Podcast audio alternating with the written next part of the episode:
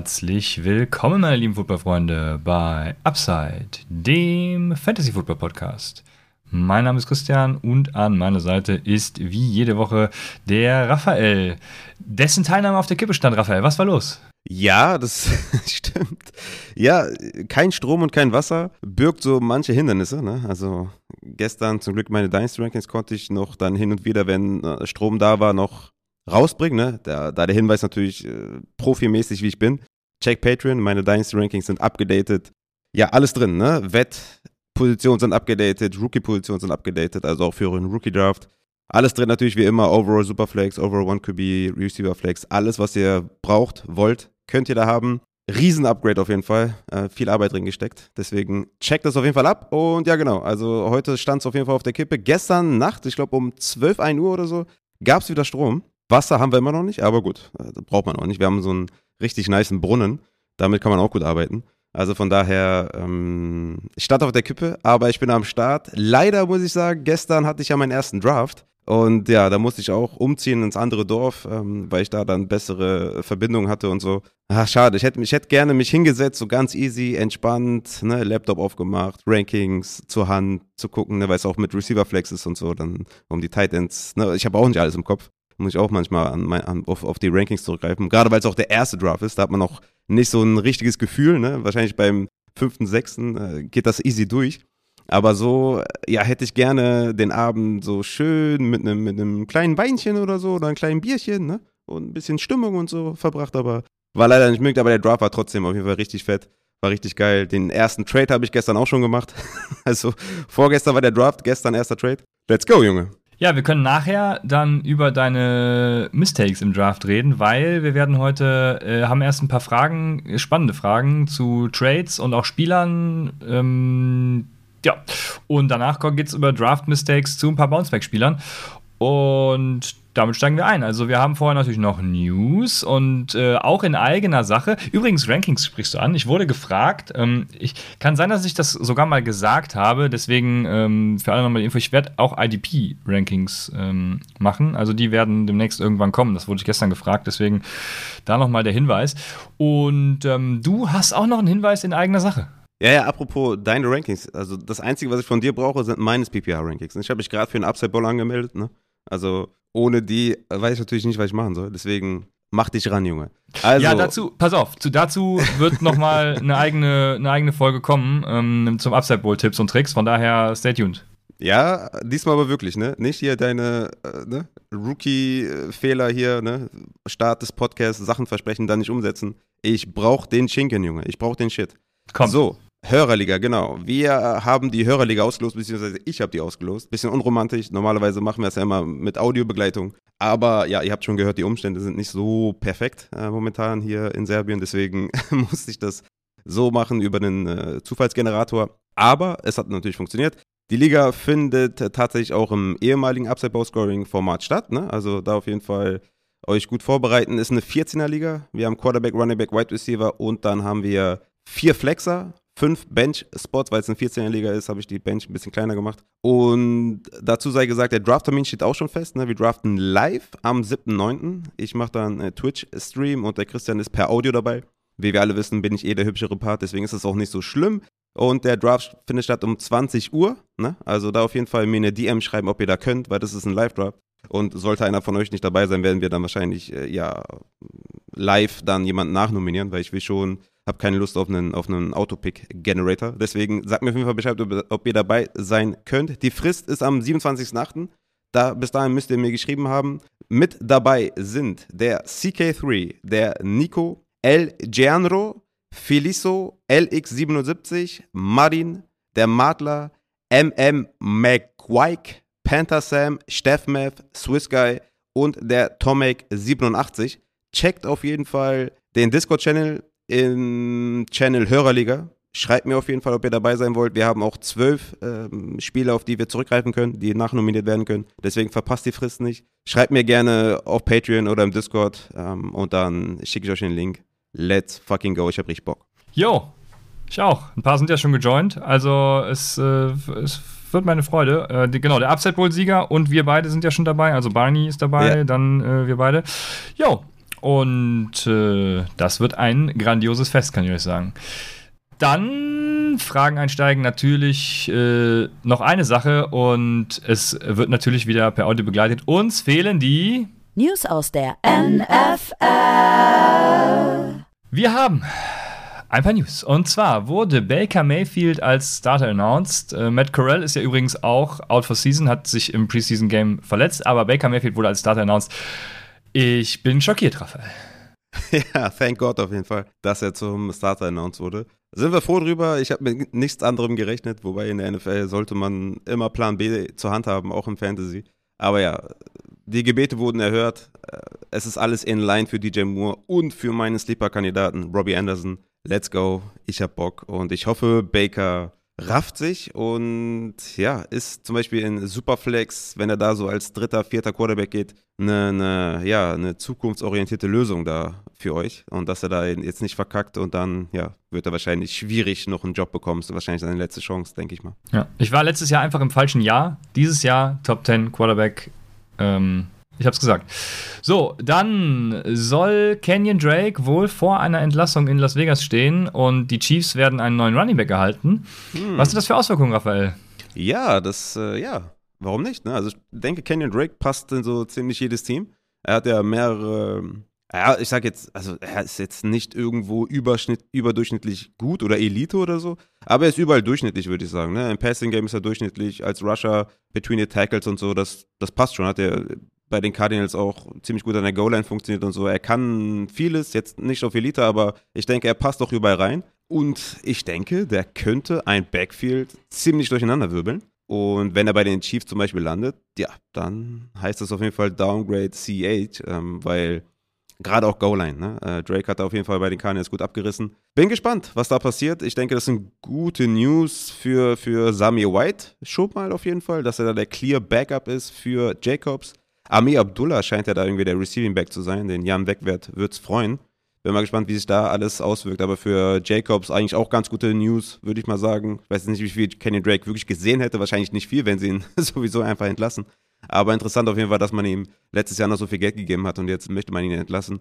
Aber ja, es sind gute News für Sammy White als Backup, für Josh Jacobs glaube ich auch und insgesamt könnte das ein Backfield auf jeden Fall massiv schädigen. Falls er denn tatsächlich gecuttet wird, wo, wo, was wären gute Destinationen für ihn? Ja, es, es, es, kommt natürlich immer darauf an, was will man jetzt für ihn. Ne? Will man für ihn jetzt irgendwie eine Receiving-Rolle, will man für ihn eine Goal-Line-Rolle?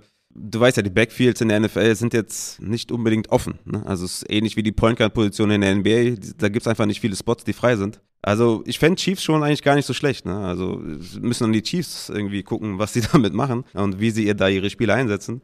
Aber das ist, glaube ich, eine ganz gute Destination. Ne? Ist natürlich dann für Pacheco, den Hype, äh, wird das jetzt nicht unbedingt dann weitertragen. Für CH wäre es natürlich auch ein harter Hit.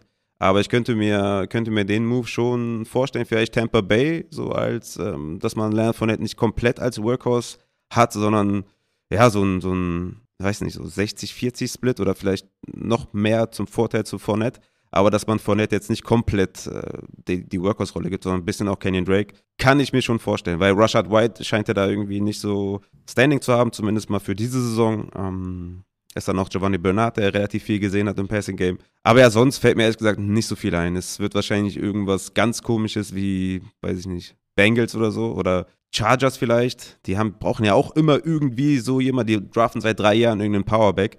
Jetzt ist Joshua Kelly momentan wieder in Front, weil Spiller irgendwie im Training Camp nichts gerissen hat, hat sich jetzt auch noch verletzt. Also da ist wieder Joshua Kelly Time. Vielleicht dahin, ja, vielleicht ähm, da so als Komplementärback zu Eckler. Was passiert mit James Conner, wenn er seine alte Freundschaft äh, wieder aufleben lässt zu Cliff Kingsbury und den ganzen anderen und dann mal kurz zwei Stündchen ein bisschen in den Südosten reist? Ja, das, das würde ja gar keinen. Das, das, also, das wäre ja wirklich auch. Also, das ist ja auch das Krasse bei den Raiders gewesen. Er war ja quasi Powerback oder Between the Tackles, äh, Running Back bei den Cardinals und zuvor war er eigentlich immer der Receiving Back. Ne? Also, er war ja nie quasi ein Spieler, der 15 Rushes bekommen hat, sondern eigentlich immer über die Receptions kam. Bei den Cardinals sah er so aus, als wenn er noch nie in seinem Leben einen Ball gefangen hat. Ne? Also, sah ziemlich behäbig aus. Das wäre natürlich eine, eine, crazy Rückkehr, kann ich mir nicht vorstellen, aber das wäre natürlich dann für James Conner äh, nicht gut. Also ich kann mir nicht vorstellen, dass sie ihn dann als Receiver einsetzen, sondern halt wieder als Runner. Und äh, ja, das, das wäre auf jeden Fall nicht gut. Also, also James Conner ist mein Running Back 12, ne? weil einfach äh, Workhorse kind of sein wird und ähm, Das wäre auf jeden Fall ein Okay, genug der Kaffeesatzleserei. Wobei, vielleicht ist das ja auch eine Destination, weil es gibt in Seattle nur noch einen Running Back die ersten Wochen. Denn Kenneth Walker ist verletzt mit äh, hier äh, Sports Hernia. Ich habe immer noch nicht gegoogelt, was das genau ist und heißt, aber wir haben ja jetzt unseren super deutschen Fantasy-Doktor auf Twitter, deswegen äh, kriegen wir da alles erklärt. Und genau, wird wahrscheinlich ein bisschen fehlen. Also, was ist da los? Genau, dieser super coole deutsche Sports-Doktor, Fantasy-Doktor hat auch gesagt, es ist keine Sports Hernia, sondern normale Hernia. Deswegen äh, könnte er auch Woche 1 wieder fit sein. Aber was auf jeden Fall feststeht, dass er so gut wie safe halt erstmal easy reingefeedet wird. Ne? Also die ersten Wochen sind wir eh schon davon ausgegangen, dass Kenneth Walker vielleicht nicht, äh, nicht so viel sieht wie zu, zum Ende der Saison, aber jetzt scheint es auf jeden Fall sicher, dass äh, da Penny auf jeden Fall erstmal die Oberhand hat. Und ja, interessante Entwicklung auf jeden Fall. Ne? Mal gucken, wie lange dann Penny fit bleibt. Ne? Vielleicht kommt dann Drake, wenn der sich auch noch verletzt. Aber das wäre das wär schon mal zum Beispiel interessant. Wobei die auch dann wieder alle drei relativ ähnlich wären. Ne? Die bräuchten halt einen Receiver irgendwie, Ja. der nicht DJ Dallas heißt. Deswegen, ja, mal, mal schauen. Äh, Kenneth Walker soll Woche 1 wohl fit sein. Äh, ist natürlich immer noch questionable, aber wenn er fit ist zu Woche 1, dann wird er wahrscheinlich auch nicht viel sehen. Ja, Hernia übrigens äh, Leistenbruch. Das ist ja, das ist ja bekannt. Gut, dann haben noch übrigens haben wir einen, der damit ähm, vertraut ist. Da kommen wir nachher am Ende noch zu. Erinnere mich daran, dass ich dazu noch was sage. Und zwar kommt jetzt erst nämlich Michael Thomas. Ah, Raphael, de deine Lieblingsverletzung und äh, was ist mit Michael Thomas los? Sag es. Ja, das stimmt. Das ist wirklich, das ist wirklich die Fantasy-Verletzung, vor der wir alle Angst haben, ist Hamstring. Ist nur, ist nur Grade One. Also es ist ein leichter Hamstring bei Michael Thomas. Aber so ein kleiner Setback jetzt im Progress, der okay war. Ne? Also die Timeline ist überschritten schon längst, ne? bei ihm eigentlich. Aber ähm, zuletzt sah der Progress auf jeden Fall gut aus. Ne? Ist, ist Cuts gelaufen, ist Routen gelaufen, sah smoother aus, war nicht mehr der Carsten Janka von, von der ersten Trainingssession, die wir gesehen haben. Also ja, ähm, ist auf jeden Fall ein Rückschlag. Ne? Ich habe ihn auf jeden Fall auch downgraded in den Dynasty Rankings, weil es ist natürlich immer so, wenn du so lange raus bist, dann ist das Erste, was dir wahrscheinlich äh, zwickt, ist, ist der Hamstring. Und wenn man da nicht, äh, ja, wenn man da nicht irgendwie geduldig rangeht, dann hast du, hast du lange Probleme damit, ne? Also wenn sie ihn jetzt irgendwie richtig langsam rein, reinfeeden und so, dann könnte er auf jeden Fall mit to End Season auf jeden Fall richtig performen. Aber ich denke, dass Woche 1, 2, 3 werden wir nicht den Michael Thomas sehen, den wir uns vor diesem Setback erhofft haben, würde ich mal so sagen. Also ich bin schon davon ausgegangen, dass er Woche 1 sehr gut fit ist und da auf jeden Fall auch seine, seine Sache macht. Ne? Aber jetzt scheint das so, dass es ihn, glaube ich, ein bisschen zurückwirft. Ne? Aber Ja. mal abwarten, wie die nächsten Wochen so verlaufen. Wir haben ja noch ein paar Wochen bis Saisonstart. Es ist Chris Olavi Time, also es wird geil. Ich habe richtig Bock drauf und es wird, es wird einfach knallen. Es wird richtig knallen. Ich habe Bock. So, ähm, ja, Hamstring natürlich, genau, ist, äh, also, ich, ja, ich hatte das äh, selbst bis letztes Jahr immer mal wieder, bis dann irgendein Physio darauf kam, dass es von, von dem, ähm, von dem Traktus da, Traktus iliotibialis heißt er, glaube ich, ich weiß nicht genau, der Fantasy-Doktor auf Twitter kann das jetzt genau äh, äh, bestätigen.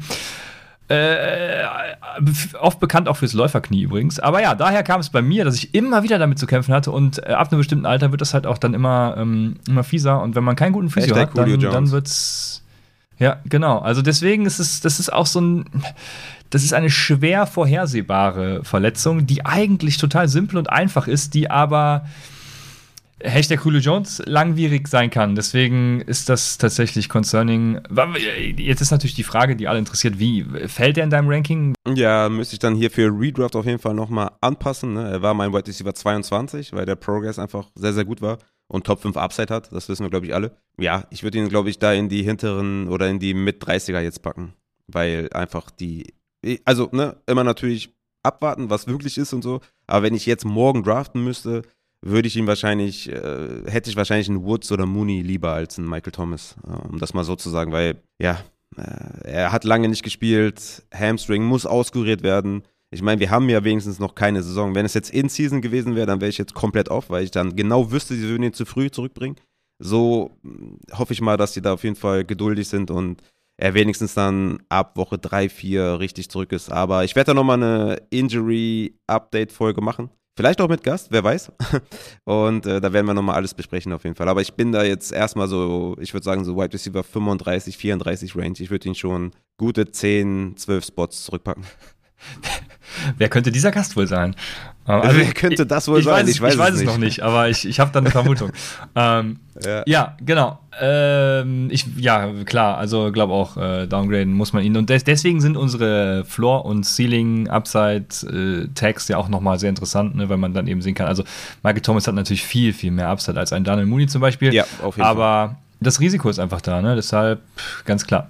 Ja. Dann haben wir einen letzten Punkt, äh, den du mir mitgeben wolltest. Ich glaube, das ist aber schon Wochen her, oder? Wolltest du ihm jetzt hier einen Tribute äh, geben? Das ist James White, der seine Karriere beendet hat. Ja, so ein bisschen. Tribut zollen ist immer gut. Ähm, ja, ich weiß nicht, ob wir es erwähnt hatten, weißt du, deswegen äh, wollte ich nochmal drauf zurückkommen. Ich dachte, jetzt kommt hier, jetzt kommen hier fünf Minuten. Ich dachte, ich kann romantische Musik noch nee, einspielen. Nee, nee, so einer bin ich nicht. Okay. Ich bin eher. Äh, die, die Zeiten sind vorbei, Christian. Wir sind ja schon über 30. Junge. Ja, okay. Ähm, also ja, James White hat die Karriere leider beendet. Ist natürlich ein, ein Held für New England Patriot-Fans. Aber Fantasy-wise wollte ich das mal ansprechen, dass es natürlich für Damien Harris und Ramondre Stevenson, speziell für Stevenson, der im Passing-Game vielleicht eine Rolle haben könnte, ein Upgrade bedeutet. Wobei Ty Montgomery äh, in der Preseason jetzt auch mehr, mehrere Male auf Third Down auf dem Platz stand. Also ne, es bleibt natürlich New England Backfield. Das ist natürlich ganz klar. Aber wenn einer profitieren sollte, dann ist es meiner Meinung nach Stevenson. Deswegen das nochmal kurz dazu. Ich denke, da stimmst du mir. Ja, äh, da stimme ich dir in der Tat zu.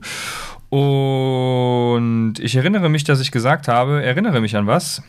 Und das sind so, also ich will jetzt hier keinen großen Preseason-Abriss machen, aber ein Spieler, äh, der mich besonders interessiert hat und ähm, ja, der für Aufsehen gesorgt hat, auch weil die Cardinals Defense wieder so aussah wie 2020. Das heißt, du kannst einfach jeden Teil gegen sie aufstellen. Ähm, das war Isaiah Likely, der mm. hat beeindruckt in seinem Preseason-Game. Und ich möchte, wie soll ich sagen, ich möchte ähm, sensibilisieren. Weil, äh, also erstmal ist es natürlich, wenn Preseason deine äh, Takeaways quasi confirmed, dann ist es natürlich immer geil. Also, ich glaube, mhm. äh, die Ravens äh, 13 Personal kann tatsächlich, äh, rückt immer mehr ins, in den Bereich des Möglichen. Also viel wahrscheinlich auch 21, 22 und auch 13 Personal bei den Ravens. Ähm, so dass Mark Andrews natürlich als Wide Receiver eingesetzt wird und äh, dann eben noch Likely und Collar vielleicht sogar auf dem Feld stehen. Und das Wichtige, was man, also Isaiah Likely und Charlie Collar waren ja die beiden besten Receiving Tight Ends der, äh, der also der, Draft Class. Leute mit dem Rookie Guide werden das natürlich wissen. Und dementsprechend äh, möchte ich nochmal betonen, dass Charlie Collar auch eine Operation eines Leistenbruchs hat. Ich weiß, der wird auch noch fehlen, ist keine Timeline bekannt, ne, aber ich gehe davon aus, dass er auch in den ersten oder in der ersten, also nicht zur Saison fit ist. So. Und äh, dementsprechend sollte man diese ganze Likely, was auch immer Gedöns, nicht zu hoch bewerten. Es ist geil, dass er jetzt einen geilen Eindruck macht und so, aber wir haben eben noch Koller, der bisher nichts gezeigt hat. Ne? Also dementsprechend ähm, da auch mal ein bisschen die Erwartungen senken, wenn der wiederkommt, wie verhält sich das dann? Und Preseason natürlich generell immer so ein Ding was ja nicht hyped wird. Aber, aber Likely hat halt jetzt das zweite geile Spiel. Ne? Deswegen bin ich erstmal auch ein bisschen hyped und äh, fand es geil und wichtig nochmal zu erwähnen, dass, dass Collar da immer noch eine Rolle spielt und ein bisschen Awareness schaffen, dass man Likely jetzt nicht als äh, First-Round-Talent bewertet. So. Das war mir wichtig. Also, also likely ist likely unlikely. Ja. okay, das lasse ich so stehen. Und dementsprechend gehen wir rein jetzt nach den News. Wir gehen rein in erstmal drei Fragen. Wir haben die erste Frage, die uns wahrscheinlich ein bisschen Zeit kosten wird. Die kommt von äh, 77 Eli 77, der fragt oder sagt. Vielleicht habt ihr ja mal Lust, in irgendeinem der nächsten Podcasts was über Trade-Kultur zu erzählen. Wäre echt mal interessant. Was gibt es für Do's or Don'ts? Was sind grundsätzlich eure Erfahrungen und wie sollte man miteinander umgehen, um am Ende des, um am Ende gute Trades zustande bekommen, sodass beide Seiten einigermaßen glücklich sind? Ja, ich weiß nicht, wer zuerst reingehen will. Ja, heikles Thema. Ähm, wer, ist, wer, ist, wer ist für sowas zuständig, für heikle Themen? Ich oder was?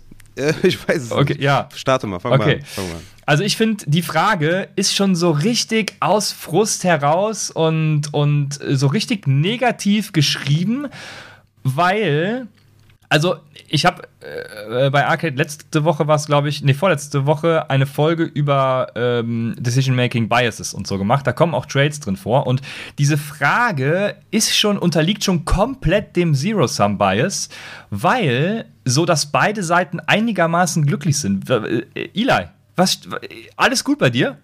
Ich, also, ich mache mir Sorgen gerade, weil das suggeriert ja schon, dass man nicht glücklich ist mit einem Trade und einen Kompromiss finden muss, bei dem beide Seiten einigermaßen glücklich sind. Aber das ist ja halt gar nicht der Fall. Äh, es sollen ja beide Seiten in einem Trade mega glücklich sein. Und nicht nur einigermaßen. Und da kickt ja der Zero-Sum-Bias komplett rein, ähm, so wie sich das hier auch schon anhört bei dir auch, weil ein Trade hat eben nicht die Null als Summe. Es gibt keinen Gewinner und Verlierer, sondern die besten Trades sind die Trades, bei denen beide Partner gewinnen. Habe auch was zu Trade-Typen schon gesagt, ähm, zu Biases äh, könnt ihr alles äh, nachhören. Also es gibt verschiedene Trade-Typen meiner Meinung nach. Es gibt äh, eine Art von toxischen Trade-Typen und eben Trade-Typen, die versuchen für beide Seiten das Gewinnbringendste rauszubringen. Ähm, äh, aber erstmal, was es für Do's und Don'ts gibt, meines Erachtens, ich habe mal hier vier Sachen mir einfach mal aufgeschrieben. Das ist das Don't ist für mich so, das wissen Leute bei mir zum Glück mittlerweile. Ich kriege mittlerweile auch immer direkt gute, faire Angebote. Das ist das, dieses Einstiegsangebot. Also, wenn ihr so dieser toxische Trade-Typ seid, dann steigt ihr mit so absurden Vorstellungen ein und ähm, äh, haut dann einfach einen Trade raus, ne? Brandon Cooks und Albert O für JT und Evan Kamara oder so. Weil es ja nur ein Einstiegsangebot, ne? Man kann ja verhandeln. Und dann sage ich immer schon, dann gehen meine Mittelfinger hoch und ich sage, komm, lass es einfach sein, weil Einstiegsangebote kannst du ja knicken. Entweder kommst du mit was Vernünftigen rein oder nicht. Und äh, an diese Typen, die, also man kann das machen, ne? ihr könnt es auch gerne machen von mir aus, aber dann, wenn ihr so absurde, dumme Einstiegsangebote in meinen Augen schickt, dann slidet vorher halt wenigstens in die DMs ne? und macht so einen Scheiß nicht direkt einfach kommentarlos über Trades. So, erstes, don't, beziehungsweise wie man es dann tut. Zweitens, so sinnlose Angebote. Das, das erlebe ich total oft. Also, mit sinnlosen Angebote meine ich, die einfach keinen weiter, oder beziehungsweise die dich dann wahrscheinlich schon weiterbringen, aber dein Gegenüber halt null. Also was, wenn ich jetzt Jonathan Taylor, CMC und Camara habe, ich kenne jetzt keine Liga, in der das gerade möglich ist, aber ne, mal so ganz platt äh, so aus dem Kopf heraus, wenn ich die drei Runningbacks habe, also was bringt es mir dann, wenn du mir einen weiteren Runningback anbietest und ich vielleicht noch einen Wide Receiver loswerden soll, äh, ne? Also macht halt gefälligst eure Pong Research guckt, wo die Needs der anderen Teams sind und dann bietet Trades an, die Needs der anderen Teams bedienen mit euren Spielern, wovon ihr dann eben auch was habt. Dann, also keine sinnlosen Angebote. Ich glaube, es ist klar, was ich damit meine. Dann, ähm, Pong ist ein gutes Stichwort, weil mittels Pong kommt man ja dann auch dazu, die Weekly Pong-Analyse in der Redraft weiß man ja dann auch, was andere Owner wertschätzen. Ne? Also wenn man so sich die Teams der anderen Owner anguckt, was die, wie die so ähm, ihr Roster gebildet haben und so, dann weiß man eben ganz gut, auf welchen Spielertypen die so stehen und man kann dann auch ein bisschen in ja, Verhandlungen einsteigen, in die DMs und so, so dass man eben auch keine dieser Einstiegsangebote machen soll. Also das dritte Du ist, guckt euch die Roster der Gegner an und dann wisst ihr, wie die so ticken. Das letzte ist, macht halt keine, ähm, ja, ich weiß nicht, wie man sie nennen will, so Trash-Trades, ne? Also Trash bleibt Trash, ne? Auch wenn es viel Trash ist. Also wenn ich jetzt drei ähm, vergammelte Äpfel in den Topf werfe, ist das immer noch nicht besser als der eine, den ich dann in den Topf werfe. Ne? Also es bringt mir halt nichts, wenn ich einen Albert O, einen Noah Fant und einen Sony Michel angeboten kriege für einen Brandon Cooks, weil dann muss ich im Zweifel noch einen Spieler droppen, der viel wertvoller ist als einer der drei. Ja, keine Trash-Angebote. So, das waren so vier Dinge, die ich äh, mir aufgeschrieben habe, die mir direkt in den Kopf kamen. Ähm, aber ich bin gespannt natürlich auf deine Do's und Don'ts und was auch immer, Takes. Mm, ja, ist auf jeden Fall nicht falsch, was du sagst. So viel möchte ich schon mal, also damit möchte ich einsteigen auf jeden Fall. Ich, ich sehe es ja, ja anders, ne, als du. Ähm, aber ich, ich würde mich niemals als toxischen Menschen bezeichnen, deswegen würde jetzt auch toxischer Trade-Partner nicht passen. Aber mm, guck mal zum Beispiel, habe ich ja in unserer Dynasty für Antonio Gibson einen Second und einen Third geboten, ne? Ist das, äh, ist das frech für dich? Ja, ja, für mich ist das frech. Genau. Weil du natürlich Antonio Gibson Believer bist, ne? Ist richtig. Ja, oder? noch nicht mal Believer. Also selbst wenn ich Antonio Gibson auf, ähm, wo haben die meisten ihn wahrscheinlich irgendwo mit 20er, ne? Also er hatte die beiden letzten Jahre waren Top 15 Finishes. Ähm, selbst wenn man davon ausgeht, dass er irgendwie da Arbeit an Brian Robinson oder was auch immer verliert, dann ist er halt immer noch äh, mindestens mal ein solider Flexer. Er ist halt ein Running Back 2 dann immer noch. Ähm, äh, oder im schlechtesten Fall Running Back 2, 3 Borderline. Ähm, also mindestens solider Flexer. Äh, ne? Und dementsprechend, äh, ja, äh, würde ich auch direkt wegklicken ohne Kommentar und nichts mehr schreiben. Ja, das ist interessant, weil ich bin ja der Meinung, man muss sich am aktuellen Markt orientieren. Ne? Und wenn man, wenn man mal schaut auf Twitter oder, oder sonstige Plattformen, es ist schon, es ist schon eher die Regel, dass Leute komplett off sind. Ne? Ich habe auch schon einige Experten gesehen, die den in den äh, Ende 30er haben. Ne? Ich bin ja grundsätzlich immer der Meinung, ein Startangebot ist schon mal ein, ein Zeichen, dass man bereit ist zu traden. Es gibt ja sehr, sehr viele in eurer Liga, die keinen einzigen Trade machen werden. Ne? Und von denen werdet ihr auch keine Angebote bekommen. Und meiner Meinung nach ist immer, wenn du schon ein Angebot bekommst, doch geil. So, damit kannst du verhandeln. Und es gibt ja den Counter-Button bei Sleeper. Damit kann man sehr gut arbeiten. Das heißt, wenn dir der, der Third und äh, Third nicht passt, ähm, äh, Second und Third nicht passt, dann kannst du einfach justieren, schickst ein anderes Angebot zurück. Aber ich finde, meiner Meinung nach, Second und Third für Antonio Gibson in der jetzigen Situation, wo alle off sind, also ich bin jetzt nicht so off wie, wie andere, ne? Und du bist ja nochmal noch mal höher auf jeden Fall. Aber in der jetzigen Situation ist das ein absolut faires Startangebot, absolut fair. Das als frech zu bezeichnen, ist meiner Meinung nach ein Ego-Problem.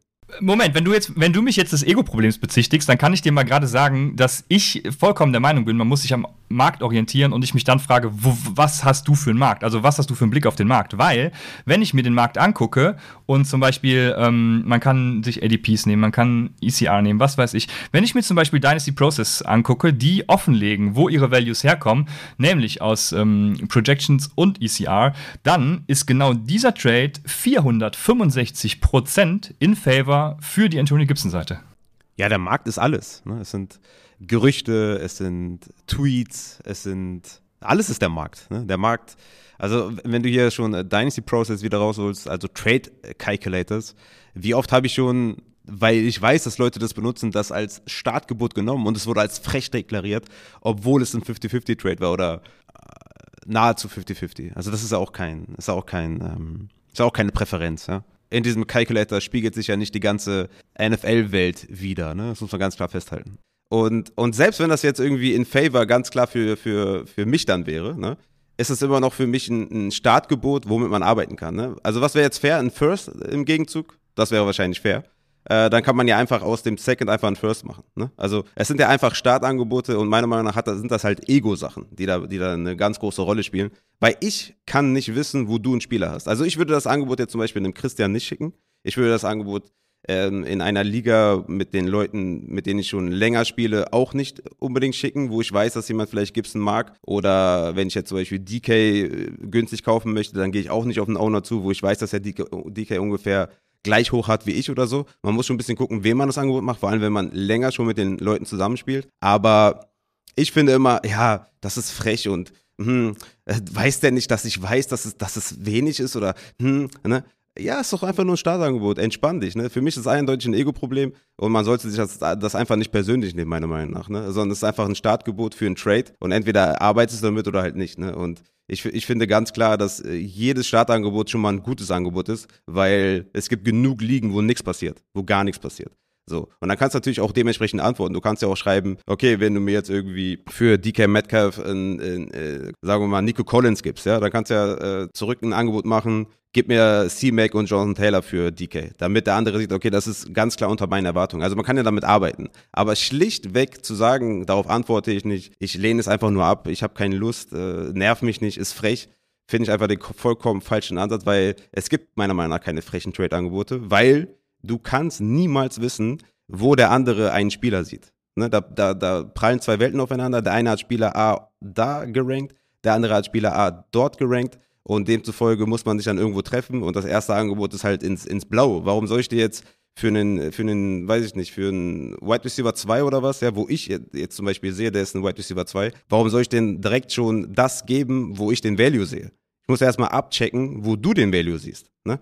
Und vielleicht ist der, ist der, der Value bei dir im Keller mit dem Spieler und ich krieg den halt günstiger, als mein erster Vorschlag wäre. Also von daher finde ich das immer super lame und super so auf, ähm, ja, weißt du nicht, was ich für ein toller Typ bin oder was ich für ein Experte bin oder dass ich mich auch informiere. Nein, entspann dich, ist nur ein erstes Angebot, arbeite doch damit. Ich meine, wenn es ständig vorkommt, ja, wenn ich jetzt für Antonio Gibson sagen wir mal einfach einen Second anbiete, wird abgelehnt. Und ich, ich äh, schmeiße einen Second und Third nach, wird abgelehnt. Und dann schmeiße ich einen Second, Third und Fourth nach, wird abgelehnt. Und dann mache ich nochmal Second, Third, Fourth und Isaiah Likely. So, das würde ich verstehen, ne? Aber wenn es das, das erste Angebot ist, Da kann man noch easy damit arbeiten. Ich glaube, sein Gegenvorschlag war irgendwie Clyde edwards oder sowas. Also ich finde, ich finde durchaus, dass man damit sehr gut arbeiten kann. Ich habe zum Beispiel Tony Gibson in meinen Dynasty Rankings auch äh, downgeradet, obwohl das für mich ein Buy-Low-Spieler ist, habe ich noch bei Cover 2 auf jeden Fall nochmal gesagt, äh, weil der könnte natürlich auf jeden Fall in eine bessere Situation kommen. Wenn er getradet wird, ist mein Running Back 25 zum Beispiel. Ja, bei manchen ist er halt noch, noch, noch mal tiefer. Und deswegen finde ich immer, diese Trade-Kultur gibt es halt nicht. Gibt keine Trade-Kultur, um auf die Frage zurückzukommen. Und meiner Meinung nach kann man mit allem arbeiten. Ein Trade-Angebot ist erstmal ein guter Start, dass jemand Interesse hat und Trade willig ist. Weil viele sind es einfach gar nicht. Und damit kann ich überhaupt nicht arbeiten. Ne? Und wie gesagt, wenn du, wenn du deine Liga kennst und deine League-Mates kennst, kannst du natürlich auch nochmal besser damit arbeiten. Ich würde dem Templar niemals einen Second und einen Third anbieten für Antonio Gibson. Ich würde Antonio Gibson auch niemals abgeben für einen Second und Third, weil die Lage sich eh nur verbessern kann und momentan absolut im Keller ist. Aber es ist meiner Meinung nach ein gutes, gutes äh, Startangebot. Und jeder, der irgendwelche Angebote als frech bezeichnet, ja, der ähm, nimmt es du persönlich. Ne? Also ich kann das nicht nachvollziehen. Und die Kommentare auf Twitter haben es ja auch quasi gezeigt. Ne? Da waren ja auch geteilte Meinungen da. Ne? Von ist fair, würde ich annehmen, bis ist mir zu wenig, würde ich countern, bis ist frech. Also da war alles dabei. Ne? Also das siehst du schon. Ähm, ich kann niemals wissen, wo du einen Spieler hast. Bottom line. Ich weiß nicht, wo du ihn siehst. Ich check erstmal die Range ab, ja? wo du sie, wo du ihn sehen könntest und versuche natürlich meinen Schnapp zu machen, ist klar. Aber solltest du ihn doch höher sehen, könntest du ja mit deinem Counter mir zeigen, wo du ihn ungefähr siehst und ich könnte dann nochmal countern und dann könnten wir zusammenkommen. Also, wo ist das Problem? Oder beschäftigt sich nicht mit Biases, weil jedem Angebot wohnt dann nämlich der Anker-Bias in. Deshalb kann ich nur empfehlen, diese Angebote abzulehnen und äh, dann gerne in die DMs zu sliden, weil der Omission-Bias kickt natürlich auch rein. Hört die Folge einfach. Ähm, äh, Aber wo ist der Unterschied zwischen, zwischen äh, DM-Sliden oder einfach countern? Ja, gut, du kannst auch einfach mit einem äh, völlig absurden Gegenangebot countern, dann setzt du halt den nächsten Anker. Das äh, ist ja aber, also dann schaukelt sich das Spielchen ja Nee, hoch. du musst ja nicht den nächsten absurden dann ab abspielen. Ja, und das ist genau das Ding. Okay, Wenn du keinen absurden machst, dann hast du halt den Anker, der von dir gesetzt wurde, und dann trefft ihr euch irgendwo in der Mitte, womit du dann unglücklich, oh nee, wo, so dass beide Seiten einigermaßen glücklich zu sein scheinen. Ähm, und das sollte halt nicht sein. Also, wo, wo, wo, nee, wenn, wenn, du, sag, Moment, wenn du sagst, äh, Counter doch einfach, wo, warum schreibst du den Typen dann nicht vorher an und, und, und, und fragst ihn dann, was er für ähm, Anthony Gibson denn haben will? Genau diese Frage, die hast du doch immer, oder? Hast du nicht immer gesagt, du hast es, wenn Leute dir schreiben, was willst du dafür haben? Nee, ich hasse das nicht. Nee, warum? Dann kann ich ja mal. Doch, ich kann mich sehr gut erinnern, dass du, dass du immer gesagt hast, wenn mir Leute schon schreiben, was willst du denn dafür haben, dass sich das immer aufregt. Das, daran kann ich mich sehr gut erinnern. Also es ist, es ist einfach so, dass ich, ich will ja einfach mit meinem Angebot, das, erstens geht es viel schneller, wenn ich einfach ein Angebot schicke, als wenn ich hier stundenlang schreibe. Und, und man kann einfach direkt countern und du kannst mir damit signalisieren, was dein, wo du den Spieler siehst. Ich sehe gar keinen Grund für in eine DM zu sliden und erstmal zu sagen, äh, was willst du denn dafür haben? Dann sagt er, ja, äh, mach doch erstmal ein Angebot. So läuft es doch immer ab. Wenn du fragst, was willst du haben? Ja, äh, mach mir doch erstmal ein Angebot. Ich weiß noch Ja gut, dann darf er sich ja nicht beschweren, wenn er so einen Anker kriegt. Ja, dann ist ja fein. Ja, man darf sich sowieso nicht beschweren, wenn man, wenn man ein Angebot bekommt meiner Meinung nach. Weil das ist einfach ein Startangebot. Das ist ein Zeichen dafür, dass jemand traden will. Guck mal, ich habe zum Beispiel hier in meinem Trade, den ich gestern gemacht habe, wir haben uns, also das war natürlich auch dann, also wir haben uns erstmal ein Angebot geschickt, dann nochmal eins hin und her. Wir haben auch ein bisschen gequatscht und so, weil wir uns natürlich auch lange kennen und so. Aber bis wir zum Schluss gekommen sind, haben wir uns gegenseitig, nee, fünf Counters geschickt. So. Und wo ist jetzt das Problem? Also ich, ich sehe das Problem einfach überhaupt nicht ein Startangebot zu schicken, zu countern, zu countern, zu countern, zu countern und dann irgendwie zum Ergebnis zu kommen. Man kann ja irgendwann auch schreiben, ey, irgendwie passt nicht und äh, keine Ahnung, bringt mich nicht weiter oder so, ist auch gut. Ne? Aber einfach mal starten. Zum Beispiel hat jemand äh, Baker Mayfield auf dem Tradeboard geplagt in einer Superflex Dynasty. Ich habe Tom Brady, ich bin im Rebuild. Ich habe gesagt, ey, hier willst du Tom Brady haben? Also ich habe einfach nur abgeschickt, Tom Brady gegen Mayfield. Er hat geschrieben, er sieht sich momentan noch nicht irgendwie im, im, im Win-Now. Wenn es während der Saison irgendwie besser läuft, dann könnte er sich das nochmal überlegen. Habe ich geschrieben, ja, ich sehe dich als Win-Now-Team, deswegen dachte ich, wäre passend. So. Also, wo ist das Problem? Ich sehe es ich als gar kein Problem an, äh, erstmal ein Startangebot äh, zu schicken. Natürlich sollte das irgendwie im Rahmen ja, sein. Das ist ja das Ding, was ich sage. Ich sehe auch kein Problem darin, Trade-Angebote zu schicken. Ja, aber selbst ein Second und Third für Antonio Gibson, was super bei Low wäre, ist ein, Sta ist ein Startangebot. Also, Brady gegen Mayfield ist auch ein Startangebot. Wie, also siehst du das als Nee, Frecher? und das ist ja der Punkt. Das ist ja kein äh, Einstiegsangebot. Ja, das eine findest ja, du frech, das, weil das, das, weil das eine, eine einfach. Das eine findest ja, du frech, ja, weil das, das eine einfach ein Einstiegsangebot, was völlig off ist. Und damit setzt du einen Anker und äh, der Anker ist niemals wieder zu heben. Also das, nee. Ja, für dich ist es völlig off. Für andere nicht. Das ist das, was ich meine. Und der ist natürlich zu heben, indem man sich einfach dann trifft und, und dem anderen klar macht, wo man den Spieler sieht. Also ich, ich weiß nicht, wie weit entfernt dann, äh, also, also Brady gegen Wen, äh, Brady gegen Mayfield ist ja auch für viele wahrscheinlich ein freches Angebot in, in Superflex. Bin ich mir ziemlich sicher. Weil der eine hört jetzt auf und der andere ist ein upcoming Star in einer neuen, was weiß ich, einen neuen, neuen Offense äh, und, und reißt jetzt ab und so und der andere hört halt nächstes Jahr auf. Und das ist ja eine Dynasty. Also ich kann mir gut vorstellen, dass viele da auch sagen würden, nee, ist total unfair und so. Okay, wir. Also wenn ich jetzt hier zum Beispiel den Trade Calculator, Calculator anschmeiße, dann sieht er das zum Beispiel 151% in favor of Team B. Also da seht ihr auch Dynasty Process oder Kalkulatoren. Äh, daran sollte man sich auch nicht unbedingt richten. Ja gut, du kannst bei Dynasty Process zum Beispiel einstellen, wie du äh, junge Spieler und so siehst. Von daher ähm, äh, kann man das da, ich weiß nicht, welchen Trade Calculator ja, wie ich den sehe, aber wie sieht man gegenüber den? Ja, gut. Auf jeden Fall. Ja, das ist immer das, was ich sage. Es gibt, es gibt ja Partei A, Partei B. Wenn ich jetzt sage, okay, alt, jung ist mir egal, vielleicht ist ihm das ja nicht egal. Aber wie soll ich das einrechnen? Deswegen schicke ich erstmal ein Angebot raus und gucke, was ja. er sagt. Okay.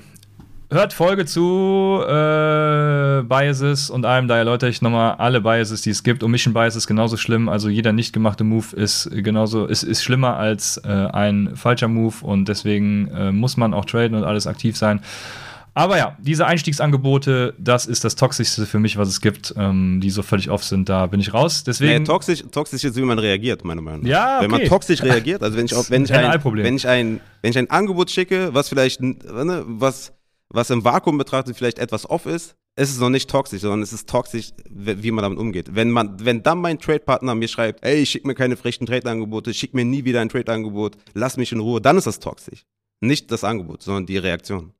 Okay, dann kommen wir zur nächsten Frage von Sideshow. Sideshow fragt, Herbert und Ebner sind beides Runningbacks, die nicht blocken können. Könnte es sein, dass Montgomery unterschätzt wird, was den Snapshare und auch seine Rolle im Fantasy Football angeht? Jetzt kommen wir zu Montgomery. Mal gucken, ob wir, ob wir uns da einig sind. Ja, ich, ich finde auch, der ist auf jeden Fall super underrated Leadback, äh, David Montgomery. Die Preseason hat so ein bisschen gezeigt, dass, dass Khalil Herbert halt der Backup ist von Montgomery und, und, und, und kein äh, Komplementärback, ähm, weil auch im Blocking klare Schwierigkeiten hatte, wie der ähm, junge Mann hier auch schon sagt.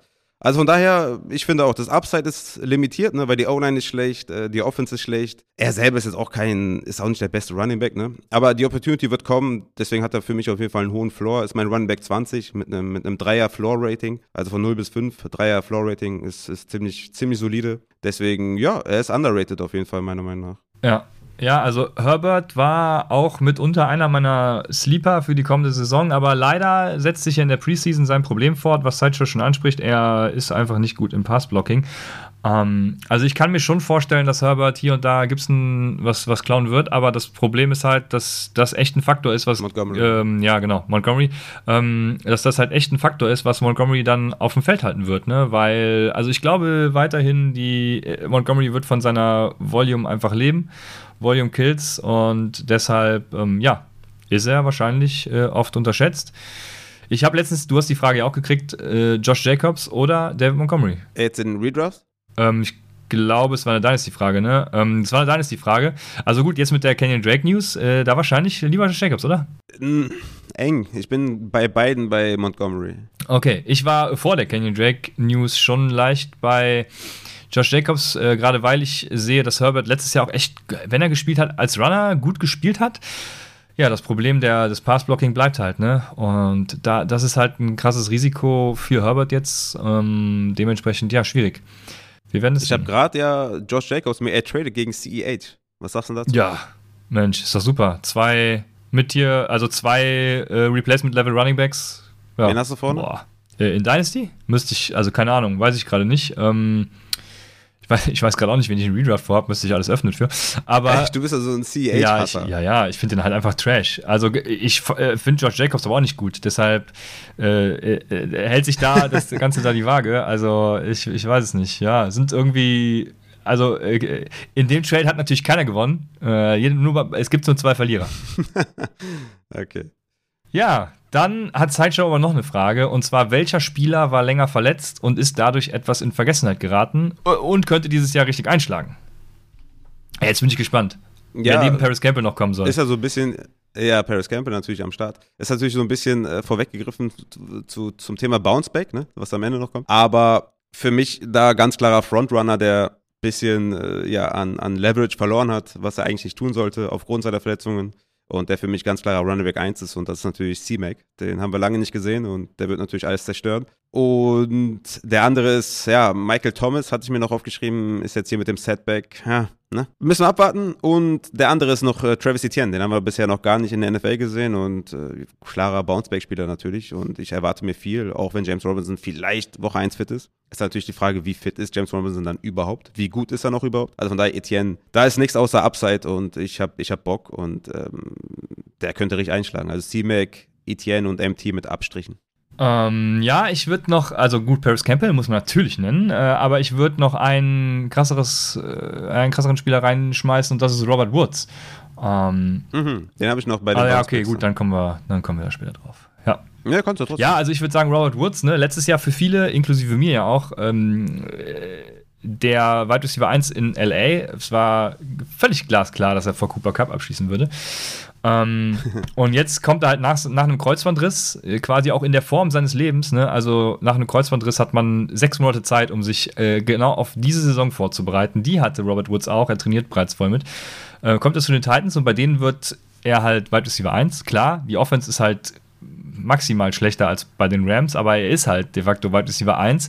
Ähm, seine ADP boah, ich weiß noch, dass sie bei Wide Receiver 40 war, hinter so Leuten wie Hunter Renfro, Gabriel, Gabriel Davis und Amon Russell Brown und so. Also, ja, Robert Woods ist ähm, für mich ganz klar einer, der hier, äh, ja, der, der so, der, der, genau in diese Kategorie, ich muss es nochmal gerade gucken, ähm, Vergessenheit, in Vergessenheit geraten und äh, könnte dieses Jahr einschlagen, genau da reinpasst.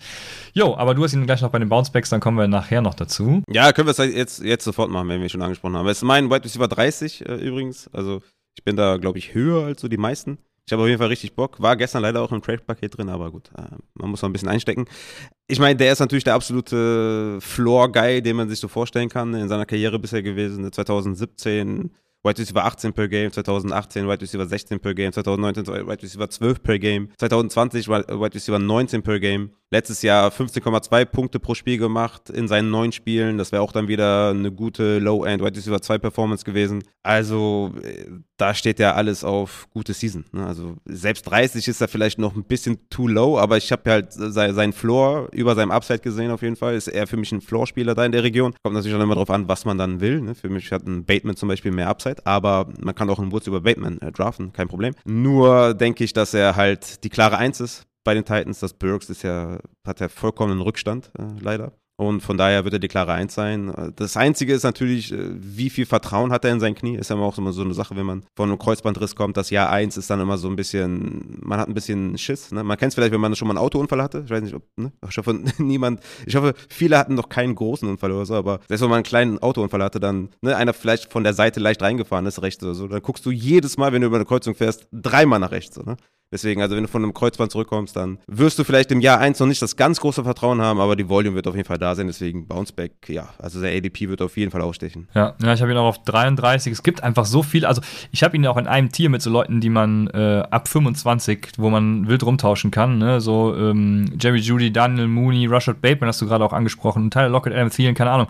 Also die kann man, da, da gibt es genug Gründe, um Robert Woods auch vor den Leuten zu sehen. Also deshalb, da ist er so ein bisschen austauschbar für mich, aber ich finde diese 30er Region, die, die passt dann ganz gut und äh, ja, Wide Receiver 40 ist natürlich völlig auf meiner Meinung nach. Deshalb, ähm, yo, aber diese, diese Wide Receiver 25 bis 40 Region ist ja eh, also das ist ja eh allererste ja, Sahne. Ne? Das sehe ich genauso. Sollen wir jetzt direkt mit den Bouncebacks weitermachen oder machen wir dann äh, wie angedacht? Äh, ja, komm, wir sind schon drin, machen wir mit den Bouncebacks weiter. Ja, dann hau, dann hau deinen Bounceback raus und es geht weiter. Ich habe mir noch einen Quarterback rausgesucht ähm, zum Start der Bouncebacks und das ist der neue Colts Quarterback Matt Ryan. Er hatte jetzt in den letzten Jahren nicht unbedingt dadurch äh, bestochen, irgendwie Fantasy-produktiv zu sein. Äh, zumindest letztes Jahr, 2021, Quarterback 27 per Game. Hatte aber quasi nur Russell Gage als Anspielstation. Natürlich noch Kai Pitts, den Rookie, ne? Wissen alle, athletischer Freak. Aber unter den Wide Receiver nur Gage und das hat natürlich gelitten, ne? die O-Line war schlecht, das war natürlich wie immer ein schlechtes Team, auch in den letzten Jahren bei Atlanta immer ein schlechtes Team gewesen, aber er hatte natürlich auch 2018, war er Quarterback 2 per Game mit Julio und so, also er kann es, er hat es immer noch in sich auf jeden Fall. Und man muss dazu sagen, Carsten Wentz war ja davor bei den Colts und da war er Quarterback 18 per Game. Ne? Carson Wentz hatte sechs Top 12 Finishes und sogar zwei Top 5 Finishes bei den Colts. Das zeigt schon, dass ähm, ja auch ein schlechter Quarterback bei diesen Umständen mit der O-Line, äh, mit, mit dem Run-Game, mit, mit Pittman, dass man da sehr gut produzieren kann. Matt Ryans Arm wird auf jeden Fall wird auf jeden Fall was abreißen und gerade was so Upset Bow Scoring angeht und so, denke ich mal, ist Matt Ryan höher zu bewerten als im normalen Scoring, weil man da auch ohne Rushing auf jeden Fall was produzieren kann. Und für mich einer der großen Bounceback, weil White, äh, Quarterback 27 per Game letztes Jahr. Ich denke, er wird eher so in die Top 15 Region kommen, deswegen ist Matt Ryan für mich so der erste Bounceback-Kandidat auf Quarterback. Ja, ich hatte mal, äh, Quarterback Bounceback hatte ich natürlich eben schon genannt, also äh, Baker Mayfield, da gibt es natürlich nichts drüber, ne? Ach, ich, ich, ich, ich freue mich auf Woche 1 ne, tatsächlich, ne, wo sein Revenge-Game direkt ansteht und habe richtig Bock. Also ich, ich wünsche ihm das Beste und ich hoffe, ähm, das kann er gut ausführen. Jared Goff hatte ich auf Quarterback schon öfters genannt. Ich glaube ja, besonders wenn Jameson äh, Williams wiederkommt, oder das heißt wiederkommt, wenn er erstmal kommt, dann wird es ganz geil, aber ich glaube, er hat auch in Armand Russell Brown und TJ Hawkinson da zwei generell solide Targets. Also ich glaube, auch der könnte da seinen Bounceback feiern. War ja letztes Jahr auch schon jetzt gar nicht mal so oft in diesen, in den letzten Wochen. Er, hat, er kriegt ja auch übrigens äh, nicht nur äh, die beiden wieder, sondern auch die Andre Swift äh, im Kurzpassing-Game ne, für ein paar Dump-Offs und so. Also ich glaube, der kann, kann durchaus. Und Hawkinson. Ja, ja, genau. Hawkinson und Amon Ra, hatte ich, hatte ich schon genannt. Genau, die, diese drei Waffen dann halt. Ich glaube, das kann auch ohne äh, Jameson Williams dann schon ganz gut knallen. Also ich glaube, es ist jetzt kein Bounceback in die Top 10 irgendwie, aber ähm, er ist nicht mehr so oft wie ja, das letzte Jahr zumindest, würde ich mal behaupten. Kriegt er auch noch Chark, ne? Also ja, genau. Auch als äh, James Williams Replacement. Also doch, also die, die Waffen können sich sehen lassen, die O-Line sowieso. Also von daher denke ich auch, Jared Goff ist ein sehr beliebtes Target bei mir, so als Quarterback. Drei, manchmal sogar zwei, wenn ich den noch, ne, wenn ich da noch einen vernünftigen Dritten dazu bekomme, wie in, wie in Mayfield oder sowas oder Mac Jones oder so, dass man halt irgendwie so zwei Low-End Quarterback 2 hat oder so. Kann auch mein Quarterback 2 sein, Jared Goff tatsächlich. Also ein beliebtes Target auf jeden Fall von mir. Und war letztes Jahr Points per Game, Quarterback 22. Ne? Also gar nicht so kacke, glaube ich, wie die meisten es gedacht haben.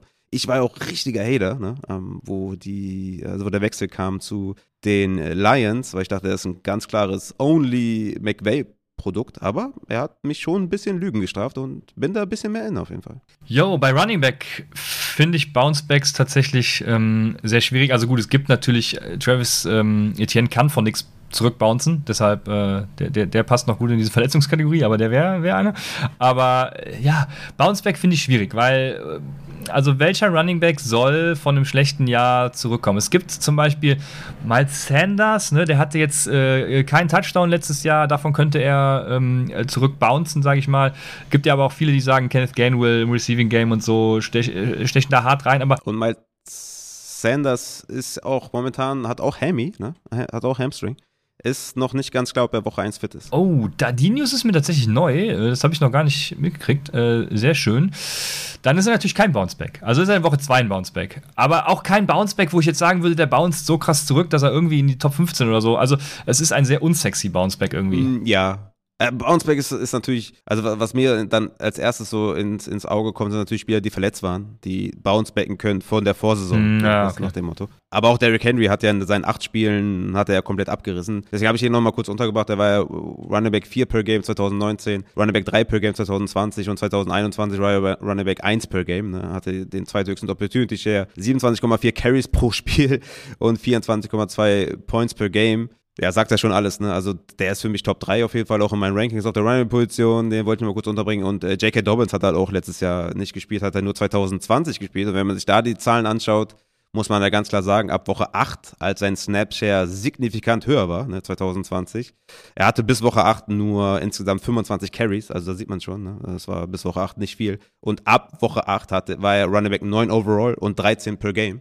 Also ganz klar auf jeden Fall eine Steigerung. 2020 äh, hatte er auch 20 Runs über 10 Yards, 12 Runs über 15 Yards, hatte insgesamt 9 Touchdowns. Das ist natürlich die Frage, wie fit ist er in Woche 1? Receiving wird auf jeden Fall ein Fragezeichen sein, Targets werden ein Fragezeichen sein, weil Rushing Quarterbacks halt bedeutend weniger auf äh, Running Backs werfen, das ist einfach so und deswegen ist er natürlich jetzt, ähm, jetzt kein irgendwie Upside für Top 3, aber für Top 10 hat er auf jeden Fall Upside, deswegen J.K. Dobbins noch äh, mit untergebracht. Yo, ähm, ja, Ja, ja, J.K. Dobbins ist äh, spannend. Ich, während es bei den Running Backs irgendwie unsexy ist und schwierig, fand ich es bei den Wide Receivers total obvious, also offensichtlich. Ähm, neben Paris Campbell natürlich. Neben Paris Campbell ähm, habe ich Allen Robinson ja schon in einer ganzen Folge äh, lang behandelt, weil er ja mein, ich weiß gar nicht mehr, was es genau war, was sogar mein potenzieller Wide Receiver 1 overall, nee, ich, ich weiß nicht mehr genau.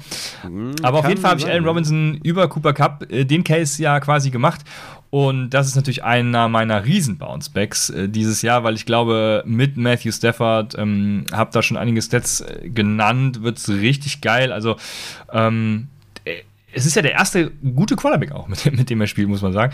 Also ich glaube, das, das kann richtig ja. knallen. Ähm, Allen Robinson, die, die, Rams, die stehen ja auch gerade auf ihn. Das äh, gut würde man natürlich bei jedem Spieler hören, also äh, Training Camps und so. Aber ich habe richtig Bock auf Allen Robinson bei den Rams, deswegen ja. Wo hast du Allen Robinson? Wo habe ich Allen Robinson? Äh, ich habe versucht, mich, ich habe versucht, meine Euphorie zu bremsen. Er ist auf Wide Receiver 21 bei mir. Oh, da bin ich ja sogar höher. Ich habe ihn auf 17. also gut, er rutscht jetzt mindestens noch ein Spot höher, weil Michael Thomas auf 20 ist bei mir. Aber ja. ja.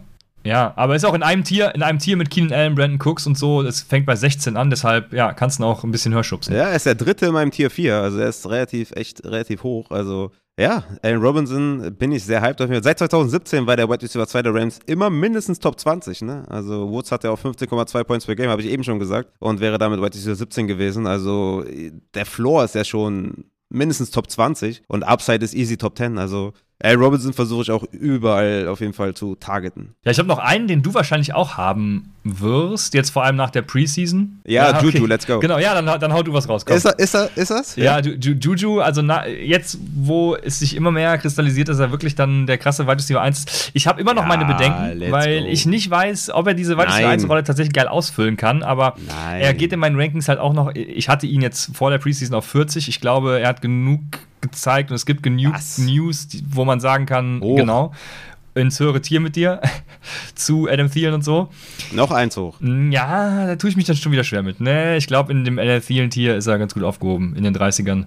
Er, er, er, schließt, er schließt mein Tier 4 ab auf okay. Wide 27. Also ich glaube einfach mit Mahomes hat er einfach einen massiven Floor und äh, im Slot wird er einfach super geil eingesetzt. Also sein, sein, das, das, das Doofe war, war ja, als Antonio Brown gegangen ist, dass er halt vermehrt Outside eingesetzt wurde und so. Und er ist halt ein reiner Slot-Guy und Big Slot hier für die Chiefs und ja, ich hab Bock. Ne? Und man muss ja auch dazu sagen, abgesehen von seinen krassen Leistungen ähm, 2017 und 18, also Rookie und Sophomore, war er auch 2020 mit Big Ben schon Low-End Wide Receiver 2. Ne? Also der war Wide Receiver 24 per Game und hatte da 128 Tages mit Big Ben und ich denke, das ist, das ist sein Floor. Also ich bin fest davon überzeugt, dass Low-End Wide Receiver 2 sein Floor ist. Und auch der, finde ich, Upside für Top 10 hat er auf jeden Fall. In der Offense mit Mahomes und ich, ich bin da all in. Okay, krass. Ja, dann bin, bin ich gespannt, wie du den letzten siehst, wo ich.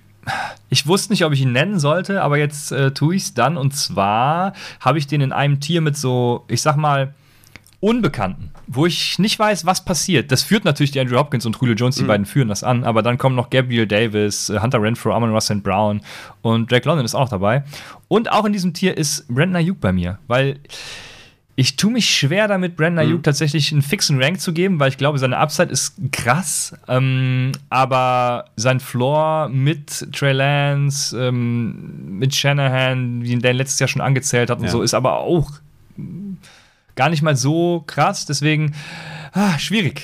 Was sagst du zu dem? Ich hab Bock. Also ich, ich versuche den auf jeden Fall überall zu draften. Ähm, ich habe ihn jetzt auf Wide Receiver 35 wo hast du ihn? Ähm, ja, 45 ist das dann bei mir. 45, boah, okay, ich bin schon wieder höher. Was ist denn da los, Junge? Ähm, er, er, wird volatil sein. Ich glaube, so viel können wir festhalten. Ne? Er wird kein Spieler sein, den ich unbedingt jede Woche starten möchte, aber er hat auf jeden Fall Upside und er wird gute Wochen haben, so viel kann man auf jeden Fall sagen. Es kommt natürlich mal darauf an, wie ist die Liga ausgerichtet. Ne? Gibt es vielleicht für Big Plays Punkte oder ähm, sonstiges. Für, in PPA zum Beispiel wäre jetzt nicht so das brillanteste Target, ne?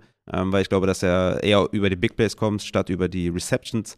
Aber Brandon Ayuk finde ich mit Trey Lance, Trey Lances Arm, ähm, hat er auf jeden Fall Upside und könnte einige Big Plays verursachen und es stimmt schon, der Floor ist halt nicht so groß, weil Shanahan und was macht er mit ihm und dann noch Debo, die können auch das ganze Spiel einfach auch nur laufen, haben sie auch schon gemacht. Also von daher ist der Floor nicht so hoch, aber Brandon Ayuk hatte viel Upside und deswegen äh, versuche ich ihn über zu bekommen tatsächlich, weil der auch momentan echt günstig ist. Ne? Du musst ihn quasi auch nicht an meinem Spot draften, du kannst auch noch eine Runde warten. Ähm, wenn er jetzt nicht ein absoluter My Guy ist, äh, kannst du auch noch gerne warten. Also natürlich bei euren krassen My Guys pickt sie halt, wo ihr haben wollt. Aber bei dem Ayuk würde ich dann auch schon eher die ADP spielen als jetzt mein Board quasi. Ja, Mensch, das würde uns direkt zu äh, äh, Bordspielen und so zur, zur nächsten Rubrik leiten, wenn du kein Tight End äh, Bounceback hast. Ja, ich ich habe keinen. Ach so, nee, nee. Mann, ey, wir müssen die Tight Ends ein bisschen mehr respektieren. Ja. Vor allem, weil du die ja jetzt auch im Upset Bowl drin hast, äh, was ich immer noch nicht glauben kann. Was für ein Tight End soll denn backbouncen? Ja, Hunter Henry, äh, Jono Smith, Robert Tonyan, Logan Thomas. Aber das Smith. bleiben dann ja trotzdem Replacement-Level Titans. Also es bounced ja jetzt keiner back in die Top 8. ja, das ist ja das Problem mit Titans, weswegen ich die ja auch nicht spielen würde. Aber ähm, nehmen wir doch TJ Hawkins. Das könnte, ja, das passt. Overall finde ich passt, ne? Oder nehmen wir einen äh, Cole Komet, der über sein Volume kommen könnte und mit Sicherheit Top 8. Ja, von was soll der denn backbouncen? Der hat ja noch kein geiles Jahr. Aber ich sehe, klar, also die, die Upside ja, ja, bei dem ist auf jeden Fall mega. Um, ja. Wie ist denn George Kittle letztes Jahr gefinisht? Das weiß ich gerade gar nicht. Der war, war der schlecht? Ja, ne? George Kittle, Finish? Ja, der war ja verletzt, deswegen ist das Finish halt immer nicht so aussagekräftig, meiner Meinung nach. Deswegen beziehe ich mich auch immer gerne ja, auf Points klar. per Game. Kann man eben äh, gucken. Ich glaube, Targets per Game waren eh schon super schlecht. Ja, siehst du, George Kittle als Bounceback. George Kittle hatte ja nur 6,7 Targets per Game. Also war immer noch Top 5 unter allen Titans, aber halt für einen für den Kittel war es jetzt nicht hoch und er war per Game tatsächlich Titan 4. Also so fair muss man sein. Ja, okay, das ist auch kein, wieder kein Bounceback, ne? Hatte ich schlechter in Erinnerung irgendwie. Mensch, das Jahr ist schon so lange ja, her. Ja, war ja definitiv ja. schlechter. Ja, okay. Dann haben wir auf jeden Fall Titans genannt, so, die, die wegbouncen können. Ja, auf jeden Fall. Und Kann uns keiner was sagen. So ist es. Und wir kommen zu den, der letzten Rubrik, das sind die Draft-Mistakes, beziehungsweise geht es ein bisschen um Draft.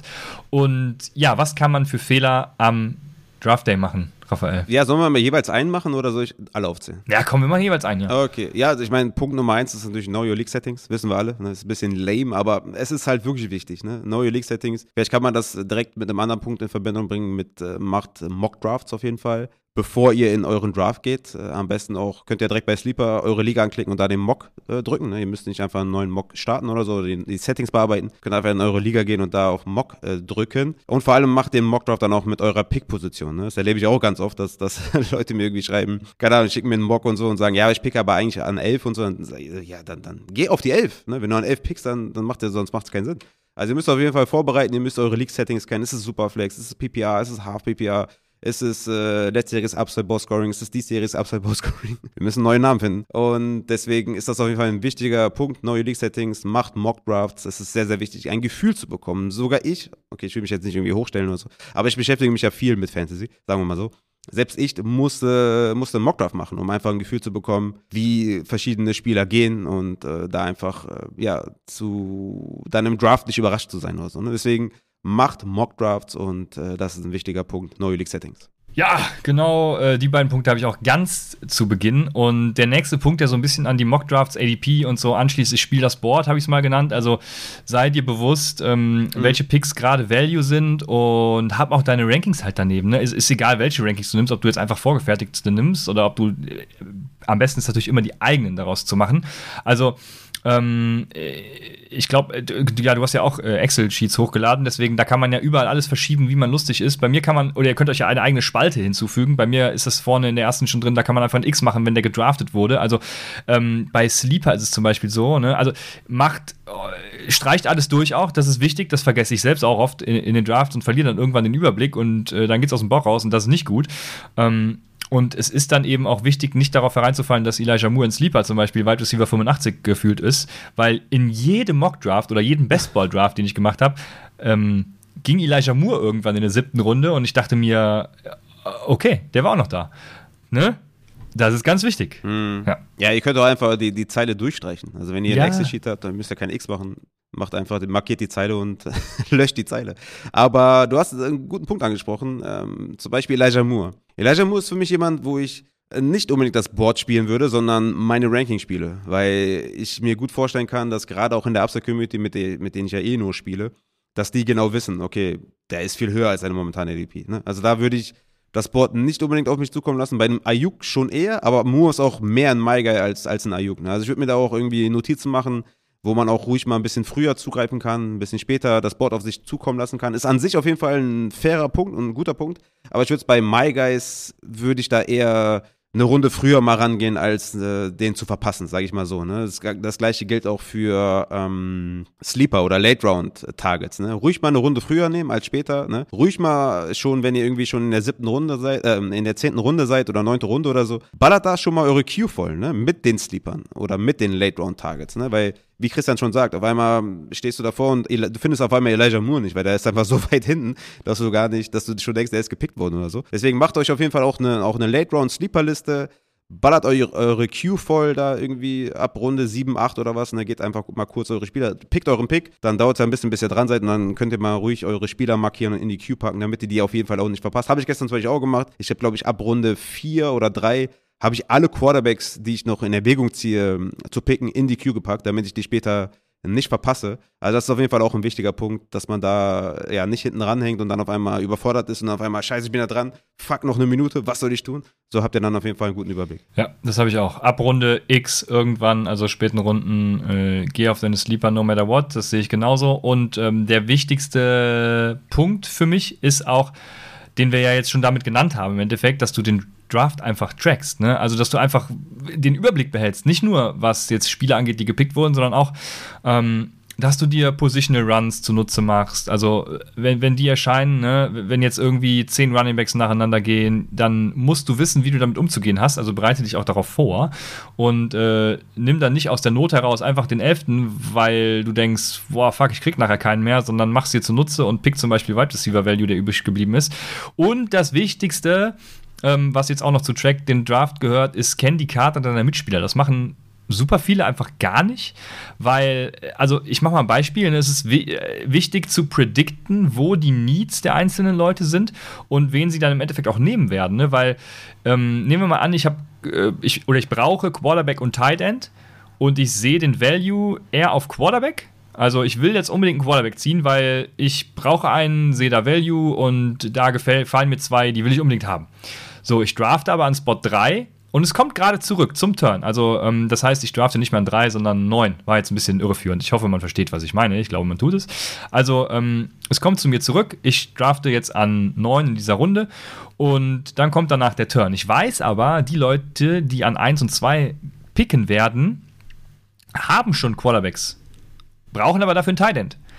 Ja, gut dann, auch wenn ich den Value auf Quarterback sehe, muss ich jetzt nicht unbedingt den Quarterback draften, sondern nehme dann natürlich den Tight End, ne? Weil der durchaus Gefahr läuft, nicht mehr da zu sein, wenn ich picke. Also ganz wichtig ist es, äh, sowas auch zu tracken und auf sowas zu achten, meiner ist Meinung nach. Ist auf jeden Fall sehr wichtig, wenn man am Turn pickt, ne? Ähm, irgendwie ab 9 würde ich sagen, oder ab, ab 3, 9 oder was, ähm, dass man dann relativ schnell wieder dran ist, dann das ist sehr, sehr gut. Das ist auf jeden Fall ein sehr wichtiger Punkt, gerade auch in Superflex, ne, kann man damit gut arbeiten. Wenn du noch keinen Quarterback hast, irgendwie bis in der zweiten Runde, hast noch keinen Quarterback oder was und die dahinter haben, haben jeweils schon einen, dann kannst du davon ausgehen, dass vielleicht, äh, ja, vielleicht drei Quarterbacks geht oder was, und dann kannst du dann ein bisschen antizipieren auf jeden Fall, das ist ein wichtiger Punkt. Äh, du hast eben noch gesagt, ähm, dass man flexibel bleiben soll, ne, im Grunde genommen.